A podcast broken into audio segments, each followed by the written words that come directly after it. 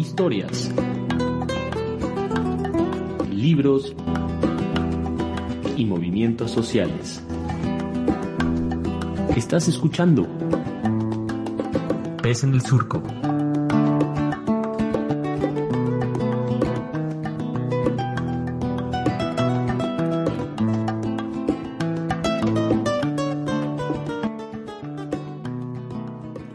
Tal amigas, amigos, amigas? Bienvenidos a este programa Pez en el Surco. Como siempre, soy Oliver Frolen aquí en la cabina virtual junto con Nayeli Tello. Naye, ¿cómo estás el día de hoy? Hola Oliver, pues muy muy contenta de estar aquí otra vez en cabina en este programa, este Pez en el Surco y además porque hoy tenemos a una invitada que yo quiero mucho, que compartimos ahí este pues el trabajo y varias cosas en común. Y bueno, pues muy, muy, muy bienvenida a Elizabeth Mosqueda, quien es parte del equipo de Consorcio Oaxaca. Ella es la responsable del programa de jóvenes y derechos humanos en esta organización. Y bueno, además es comunicadora social. Así que pues eso, Eli, ¿cómo estás? Bienvenida. Hola, muchas gracias por la invitación eh, Oliver y Naye, qué gusto estar con ustedes y además con esa invitación tan, con esa presentación tan cálida. Muchas gracias. Hola Eli, ¿cómo estás? Pues qué bueno que nos estés visitando aquí en este espacio virtual. Sí, para mí es un gusto y pues también saludos a todas las personas que son audiencia de su programa. Creo que siempre es un placer poder tener chance de estar con ustedes charlando, ya sea en la virtualidad presencial, en temas eh, laborales o más bien de cotorreo, pero particularmente con la invitación de hoy, pues es un tema que me parece fundamental que sigamos colocando en los distintos espacios en los que eh, pues compartimos nuestras voces, pensamientos y abrimos debates y, diálogo, ¿no? Pues listo, Eli, ya vamos a entrar ahora sí que en materia, ¿no? Eh, te quisimos invitar a este programa porque recién, muy recién, eh, acaba de pasar pues el 28 de septiembre, que es un día muy importante para el movimiento feminista, ¿no? Y en Oaxaca pues sabemos que se organizaron muchas actividades, pero antes de que nos platiques sobre ellas, queremos eso, que nos comentes, que le digas a nuestro auditorio por qué es importante para los movimientos feministas el 28 de septiembre. El 28 de septiembre se instauró como la fecha por eh, la acción global a favor del aborto legal, seguro y, gratuito. Esto entendido como una problemática de salud pública en relación a los derechos sexuales y reproductivos y el acceso que tenemos las mujeres a los servicios médicos, a la información para poder ejercer estos derechos, los sexuales y los derechos reproductivos, también entendidos como derechos aparte, ¿no? Desde la sexualidad y el tema más de la reproducción.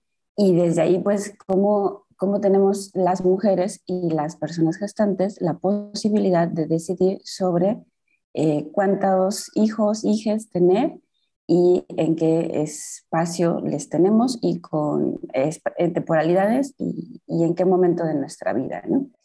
Eh, en la región de América Latina y el Caribe, la causa de mortalidad, la tasa de mortalidad por abortos clandestinos es muy alta. Entonces, lo que se buscaba con la instauración de esta fecha es justo pues impulsar acciones que continúen en la exigencia de que las mujeres y las personas gestantes pues tengamos un acceso digno a los servicios de salud reproductiva y también en general pues para poder decidir sobre nuestras corporalidades y sobre si queremos ejercer la maternidad o no a partir de, que se coloca la fecha, pues es una fecha importante en el movimiento feminista porque justamente es en la coyuntura en la que seguimos impulsando eh, la autonomía corporal, teniendo claridad de que también violencias como la violencia sexual, el no poder decidir sobre nuestros territorios, el cómo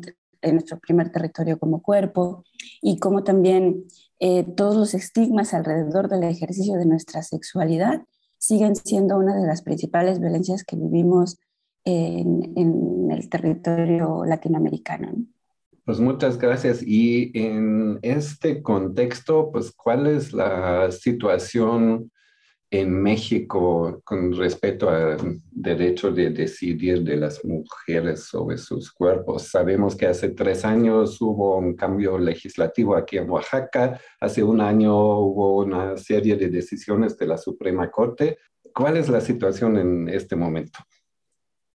Sí, a nivel pues, regional seguimos siendo como, como el país que da pauta, a, a diferencia de los otros países en, Mesoamérica eh, que tienen como leyes más restrictivas en relación al aborto.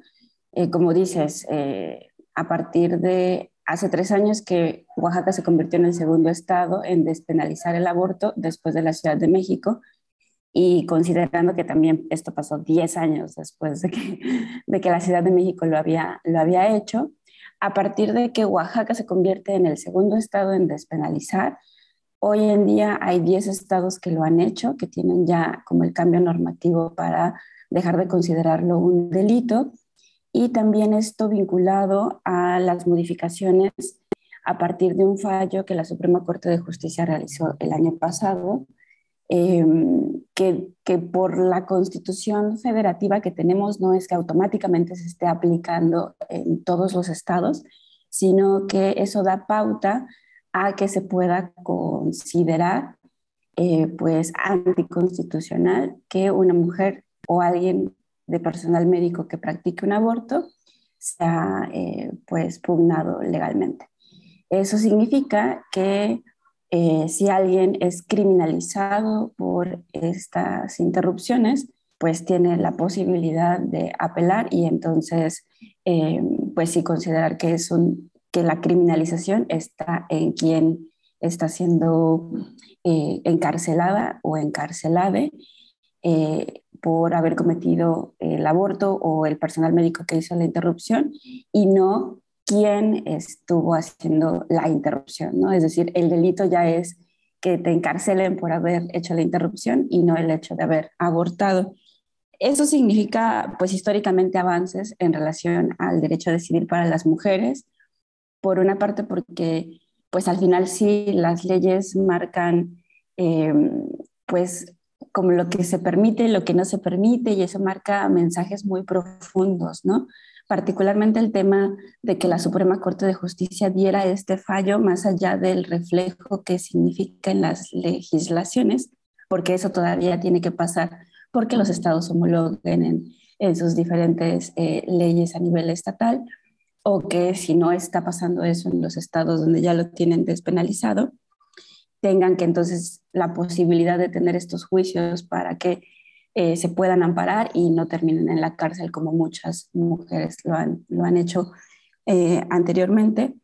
Eh, también lo que está mandando es este mensaje de análisis de garantizar, o sea, los argumentos que se dieron en el debate para tomar el fallo a favor era justamente de que en efecto, las leyes tienen que proteger la vida, pero no pueden proteger la vida, por ejemplo, del producto por encima de los derechos de las mujeres, que las mujeres son quienes tienen eh, que decidir sobre sus cuerpos. O sea, como que esos debates en relación a una legislación a nivel Suprema Corte de Justicia, lanzando este mensaje a los estados de, hey, ya no pueden criminalizar a quien decide abortar porque son libres de decidir sobre su cuerpo, es como un mensaje fuerte, potente, que él marca eso, el fallo histórico, y deja además varios, varios pendientes alrededor de la decisión.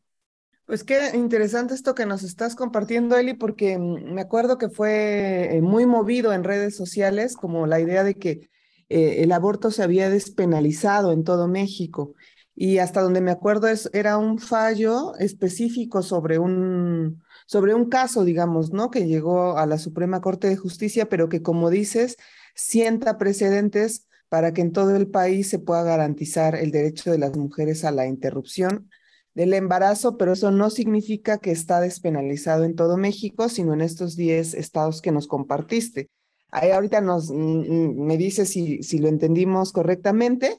Y también pues queremos saber, o sea, sabemos que desde el 25 de septiembre, si no recuerdo mal, del 2019, el aborto está despenalizado en Oaxaca, pero queremos saber qué ha pasado después de eso, ¿no? Si sí se están haciendo interrupciones en los distintos, eh, en, el, en el sistema de salud oaxaqueño, si la sociedad se ha apropiado de esto. ¿Qué nos podrías decir respecto a Oaxaca, Eli?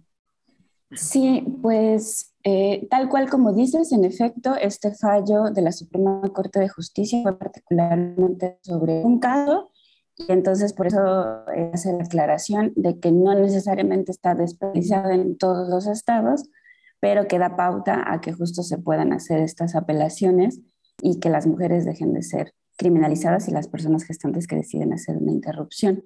En el caso de Oaxaca, eh, pues el marco normativo ya permite, o sea, si es uno de los estados donde se despenalizó, y como decimos siempre, no es que las leyes ya transformen las realidades como tal, sino que todavía después de que, de que estos cambios normativos se realizan, pues queda un montón más por hacer, ¿no? Creo que también es como de las grandes aprendizajes que al interior del movimiento feminista siempre intentamos recordarnos de entonces de toda la chambota que se viene, porque eh, sí, cuando en redes sociales y en las noticias vemos este tipo de noticias, pues genera, genera muchas, muchas reacciones y si no hay la información correcta, pues al contrario puede haber un retroceso en el acceso y el ejercicio de los derechos. En el caso de Oaxaca, pues lo que está pasando es que desde hace tres años está reflejado en la legislación, pero no necesariamente se está reflejando en las vidas de las mujeres y las personas gestantes.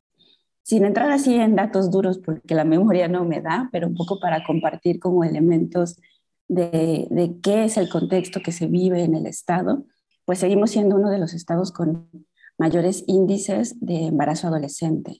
Seguimos encontrándonos con muertes maternas también en el estado y eso ya nos dice que hay una falta de acceso a la información y a los servicios médicos para poder hacer la interrupción o seguir entendiendo qué está pasando con esta despenalización en el estado de Oaxaca, de entrada tendríamos que colocar que no se están generando datos a nivel público. O sea, de estos 10 estados que ya están despenalizados, eh, únicamente la Ciudad de México es quien tiene ya datos públicos disponibles para poder tener claridad de quiénes, cómo y por qué están accediendo al aborto. En Oaxaca no tenemos esos datos. Desde Consorcio Oaxaca, en diciembre del año pasado, hicimos una documentación, solicitamos los datos a Secretaría de Salud y los datos no nos llegaron. O sea, no tuvimos respuesta. Eh, en otras instancias eh, que hemos solicitado, que hemos investigado al respecto, no hay información como tal. Hay otras organizaciones y compañeras investigadoras que también se han dado la tarea de hacer investigaciones en contextos más, más concretos, o sea, analizando el caso de alguna comunidad o de algún municipio en particular o región de las ocho que componen el Estado. Y lo que se sigue reflejando es que al interior del Estado muchísimas mujeres ni siquiera saben que el aborto está despenalizado. Para muchas ni siquiera tienen la claridad de si esto es posible en casos de violencia sexual, en casos de violaciones, o hay personal médico que sigue operando con las lógicas de las causales que existían antes de la despenalización. O sea, las causales eran motivos por los cuales era permitido hacer una interrupción como justo eh, violaciones. Y esto, pues al ser despenalizado, ya no se necesitan las causales, ya no hay motivo de justificación, ya no tienes que dar una explicación de por qué estás tomando la decisión de interrumpir el embarazo. Y eh, para muchas personas que están en servicio, atención a las interrupciones eh, del embarazo, siguen operando bajo esa lógica de las causales porque no tienen claridad de qué pasa con la despenalización, ¿no? Eh, porque no lo saben o porque además no se han generado protocolos de actuación. Son muy pocas las clínicas que están siendo capacitadas para, para poder hacer las interrupciones en el marco de, lo legal. Y estas capacitaciones pues lo están haciendo más bien organizaciones de la sociedad civil. Entonces, lo que estamos mirando es que sigue quedando pendiente un montón de trabajo para hacer llegar la información que esta información esté disponible con la pertinencia cultural eh, que requiere la diversidad que tiene el Estado y también que se vayan expandiendo eh, las posibilidades de los centros en los cuales se pueda realizar la interrupción, porque hasta ahora las mujeres tienen que seguir trasladándose a distancias lejanas, lo que significa costos, ¿no? También eso es importante colocarlo como de los pendientes, que muchas de las clínicas que están capacitadas con los servicios de calidad para tener esa atención digna siguen siendo privados y lo que se aspira es que pueda ser que se pueda ver como como una atención gratuita porque es algo que le corresponde a servicios de, de salud, ¿no? Entonces, eso, seguimos necesitando eh, que la información llegue para que, los ejercicios, para que el ejercicio de los derechos sexuales eh, permita que las mujeres decidan sobre su sexualidad, no tengan que enfrentarse a embarazos no deseados, sino planificados, pero que también en las situaciones, entendiendo que al final esto sigue ocurriendo, pues puedan también tener acceso a interrumpir si así lo deciden y hacerlo pues de manera digna, sin que tenga que implicar demasiadas complicaciones, sin que se les revictimice o se les cuestione su decisión o se les juzgue cuando se acercan a los servicios médicos. Pues gracias, Eli. Justo a eso iba, ¿no? Una cosa es el cambio de la ley, ¿no? Y la otra cosa es el cambio dentro de las instituciones, ¿no? Para asegurar que las mujeres tengan acceso a estos servicios, ¿no? Y como tú bien dijiste, de forma gratuita. Vamos rápidamente a una pausa musical y ahorita regresamos aquí platicando con Eli Mosquera sobre el derecho a decidir.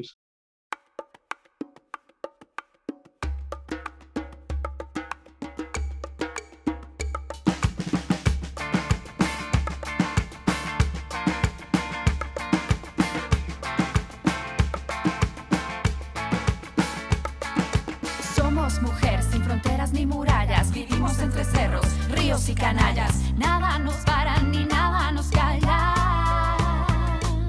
Nuestras leyes están sin justicia y por eso nuestra vida está en juego. Situación que a nadie beneficia. Digo no, me niego yo. Ya no hay más tiempo para ser ilegal. Ya no hay más tiempo para ser desigual. Si juzgas inocentes, no me ves y mientes. Quieres castigar, esto no es para jugar. Pero soy yo quien sabe, soy yo quien quiero si no quiero, cosa mía y nadie más. Yo quiero un futuro y poder elegir. Yo quiero un futuro y poder elegir.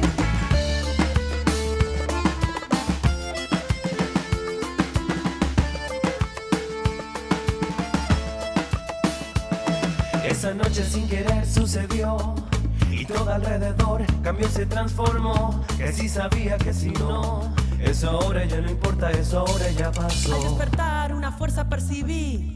sabía acompañada, ya no sola me sentí. Porque, en pueblos y ciudades, cordilleras y mares, somos almas, somos calles, somos hermanas iguales. Decisión es vida y no hay nadie quien la mida. Queremos decidir para poder vivir. No está bien ni está mal, es mi libertad, es tu libertad, es la libertad. Mi cuerpo, mi vientre, decisión, mi mente. No sigo a quien miente, soy pez contra corriente.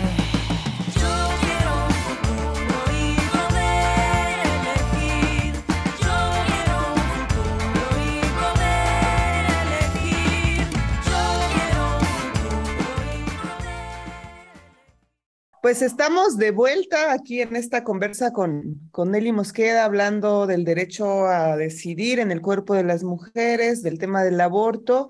Ya nos contaba, Celi, cómo es la situación en México, en Oaxaca, ¿no? Y, creo que a la luz de, lo que nos comentaste al cierre del bloque anterior, podríamos tener una idea de por qué es importante que las organizaciones de la sociedad civil em, que trabajan por los derechos de las mujeres sigan eh, juntándose, como acaba de suceder en esta jornada abortera, como se le llamó a todo lo que se realizó en el marco del 28S. Pero Eli, pues no queremos obviar, a lo mejor tú quieres agregar otras cosas, de por qué, a pesar de que en Oaxaca ya está despenalizado el aborto desde el 2019, sigue siendo importante eh, conmemorar fechas como el 28 de septiembre en el Estado? Pues entramos como a la parte de también colocar que, que, estamos en la búsqueda de derechos que no están garantizados, ¿no? que las organizaciones de la sociedad civil, eh, los movimientos feministas, pues estamos buscando la garantía de derechos y que vamos a paso lento y firme avanzando, pero que también en esos, en esos escenarios de avance pues nos miramos con con otros retrocesos o pendientes, ¿no? particularmente en el tema del 28 de septiembre de este año, pues es el primero que salimos con el contexto internacional de eh, donde, por ejemplo, en Estados Unidos, que es nuestro país pues vecino, eh, quitó justo la despenalización del aborto en el país, ¿no? Es decir, que ahí justamente regresaron al escenario que tenemos eh, en México, donde a nivel nacional ya no está despenalizado el aborto y más bien es una decisión que cada estado tiene que tomar, ¿no? Entonces, eso pues juega, juega muchas cosas porque em, de por sí es un tema pues complicado y que está marcado, pues sí, como un retroceso muy fuerte, ¿no? Entonces es un, es un llamado a que no nos tenemos que dormir en los laureles de los festejos y eh, la romantización de esos logros que tenemos, porque pues también los grupos antiderechos o los grupos de ultraderecha pues siguen también moviendo sus, sus intereses eh, y esto puede significar la pérdida de derechos que nos ha costado un montón ganar, ¿no? Entonces, además del tema de los pendientes que tenemos para que el aborto sea realmente una posibilidad para las mujeres en el Estado, con este marco normativo, de que, como ya decía, la información esté llegando a todas las comunidades y que realmente se esté ejerciendo los derechos sexuales y los derechos reproductivos, pues no podemos dejar de, de sumarnos a las exigencias en estas fechas coyunturales que son justo como una oportunidad de que estemos en la mira y que sigamos reforzando nuestras exigencias y también que demos voz a las exigencias, particularmente a los contextos en los que cada año estamos, o sea, que vayamos actualizando esas exigencias, ¿no? En el estado de Oaxaca nos reunimos un grupo de organizaciones, de colectivas eh, y de distintas feministas, justo a compartir nuestra lectura del contexto a nivel estatal, coincidíamos en eso, en que miramos que muchas de las poblaciones con las que trabajamos siguen sin tener la información, siguen sin tener las condiciones para poder decidir sobre sus vidas sexuales, sobre sus cuerpos, y que ahí pues necesitamos seguir trabajando en ese sentido, pero que también hay un montón de violencias que se están generando alrededor de quienes, a pesar de la información y a pesar de la autonomía de su decisión, van a los servicios eh, médicos y se les revictimiza o se les violenta a la hora de, querer acceder al aborto. Entonces, eh, también lo marcábamos como en el contexto de regreso a la vida después de la pandemia, ¿no? Después mencionábamos mucho, sobre todo quienes trabajamos con, con juventudes o con poblaciones eh, escolares, pues está siendo realmente el regreso de población a las escuelas, quienes habían pasado dos años tomando clases en línea, nos preguntábamos mucho cómo va a ser el acompañamiento para niñas, adolescentes y jóvenes que están regresando a las escuelas después de dos años de convivencia virtual y en etapas donde están en la exploración de su sexualidad y entonces cómo se va a tener la garantía de que tengan esta información sobre sexualidad de manera integral y también considerando que justo eh, a nivel nacional estamos en un proceso de cambio de modelo educativo, ¿no? Entonces, que ahí como, como en el contexto oaxaqueño teníamos que estar también vigilantes de cuáles son las propuestas para darle continuidad a estos contenidos y que esta información pueda reforzar el ejercicio de lo que en la legislación ya está garantizado, ¿no? Porque también este tipo de cambios normativos que de pronto eh, se anuncian. Este tipo de jornadas como la que tuvimos en Oaxaca el 28 de septiembre, que, que no solamente fue la actividad pública, sino que también se realizaron una serie de conversatorios, de talleres, de actividades eh, creativas, pues con esa intención de poder dar la información más amplia que también ayude a, a romper los estigmas alrededor de este tema, pues para que haya más, más claridad, porque de pronto que solamente salgamos a las calles a celebrar los avances que tenemos legislativamente en relación a nuestros derechos o que solamente salgamos a exigir como tal a decir, eh, pues queremos que se garantice el acceso al aborto sin profundizar en la información que compartimos, pues de entrada puede generar como la profundización también de, de las posturas en contra, ¿no? Por eso es importante que no perdamos de vista estas fechas, que sigamos articulando entre los movimientos feministas y de mujeres, que las organizaciones que de por sí todos los días del año seguimos trabajando en la promoción de los derechos sexuales y reproductivos, pues hagamos estas, eh, estas sinergias que potencialicen nuestra, nuestra labor para la defensa de los derechos y en la memoria de, todas las mujeres que no tuvieron el acceso a, esta, a este cambio legislativo que ahora tenemos. ¿no? O sea, si se, si se ha logrado desde el movimiento feminista, tenemos que garantizar que entonces esas muertes o esas criminalizaciones que a muchas mujeres del pasado les tocó vivenciar, no se sigan repitiendo. Pues sí, Eli, en este sentido estamos también aquí en Oaxaca en la transición de un sexenio a otro y muy brevemente, ¿cómo, ve, o cómo ves más bien el sexenio que se está cerrando ahí con Alejandro Murat en términos de derechos de las mujeres y cuáles son las prioridades para el gobierno de Salomón Jara que viene que entrará el primero de diciembre. Sí, ciertamente se nos está pasando contextualizar esa parte de cambio de gobierno y, creo que también es algo que tenemos claridad. Por ejemplo, en este momento estamos ahí en ese lapso donde el gobierno que sale ya, ya no hace caso, ya no responde, ya tiene una deuda grandísima con, con las mujeres. La violencia hacia las mujeres ha incrementado y se ha encrudecido en el Estado.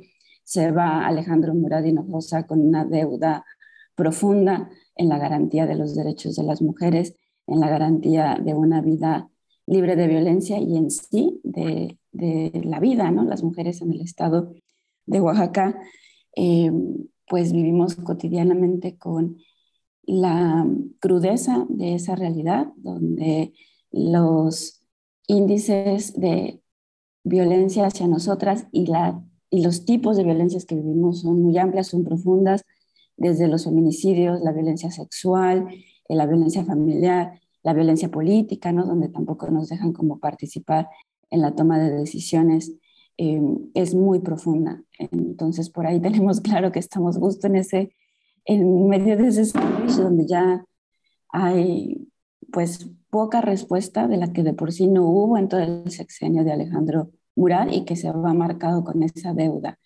Eh, no tenemos demasiadas expectativas en relación al, al gobierno que entra, no forma parte de la, de la agenda, como muchas veces pasa. Eh, tendremos que seguir, eh, pues sí, exigiendo y colocando que no podemos permitir que se repita lo que en el sexenio con Alejandro Murad Hinojosa ha pasado, ¿no? Tendrá mucho trabajo por hacer porque la deuda es alta y la situación de violencia para las mujeres es pues muy, muy compleja y muy preocupante y tendría que estar haciendo parte de los principales objetivos de atención en, en el Estado. Veamos a ver cómo se va, va acomodando el siguiente gobernador en relación a eso. Muchas gracias, Eli, por, por las reflexiones que nos compartes, por la información que trajiste el día de hoy aquí a PES en el Surco. Y bueno, ya nos tenemos que ir porque se nos acabó desafortunadamente el tiempo, pero queremos saber dónde encontramos a Consorcio Oaxaca para quienes quieran eh, leer más sobre este tema u otros temas que tienen que ver con em, la agenda de las mujeres en el Estado.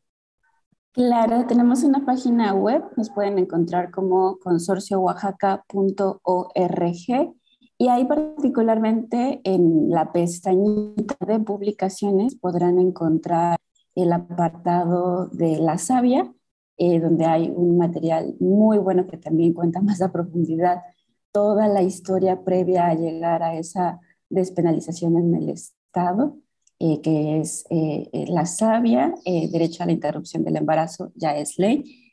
Ahí la pueden consultar junto con otros materiales que hemos sacado posteriormente para seguir profundizando sobre, sobre el tema y ahí mismo en la página web, en el apartado de publicaciones, si se van a la de jóvenes y derechos humanos, tenemos una serie de materiales que justo profundizan sobre qué es el 28 de septiembre y qué onda con la eh, interrupción legal del embarazo en el estado de Oaxaca, además de un directo de organizaciones aquí en el estado que hacen acompañamiento de interrupción por si alguien necesita tener acceso a esta información. Ahí están las redes sociales y los números de contacto de estas organizaciones con quienes pueden acercarse para poder tener un acompañamiento en caso de un aborto. Y en redes sociales nos encuentran como Consorcio Oaxaca en Facebook, Instagram y Twitter.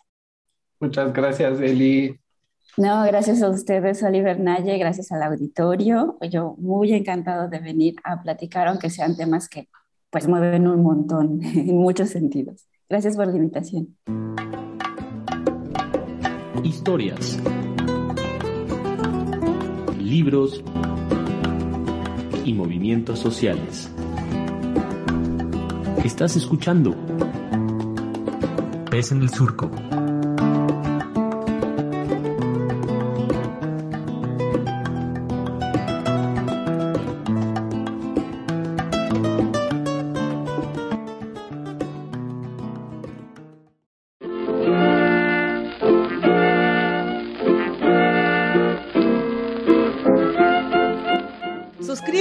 Dale follow en Spotify, Apple, Google o donde sea que escuches este podcast. Y también déjanos tus comentarios en esas plataformas. Síguenos en nuestra página de Facebook. Y claro que sí, también en Twitter. Radio Pes en el Surco.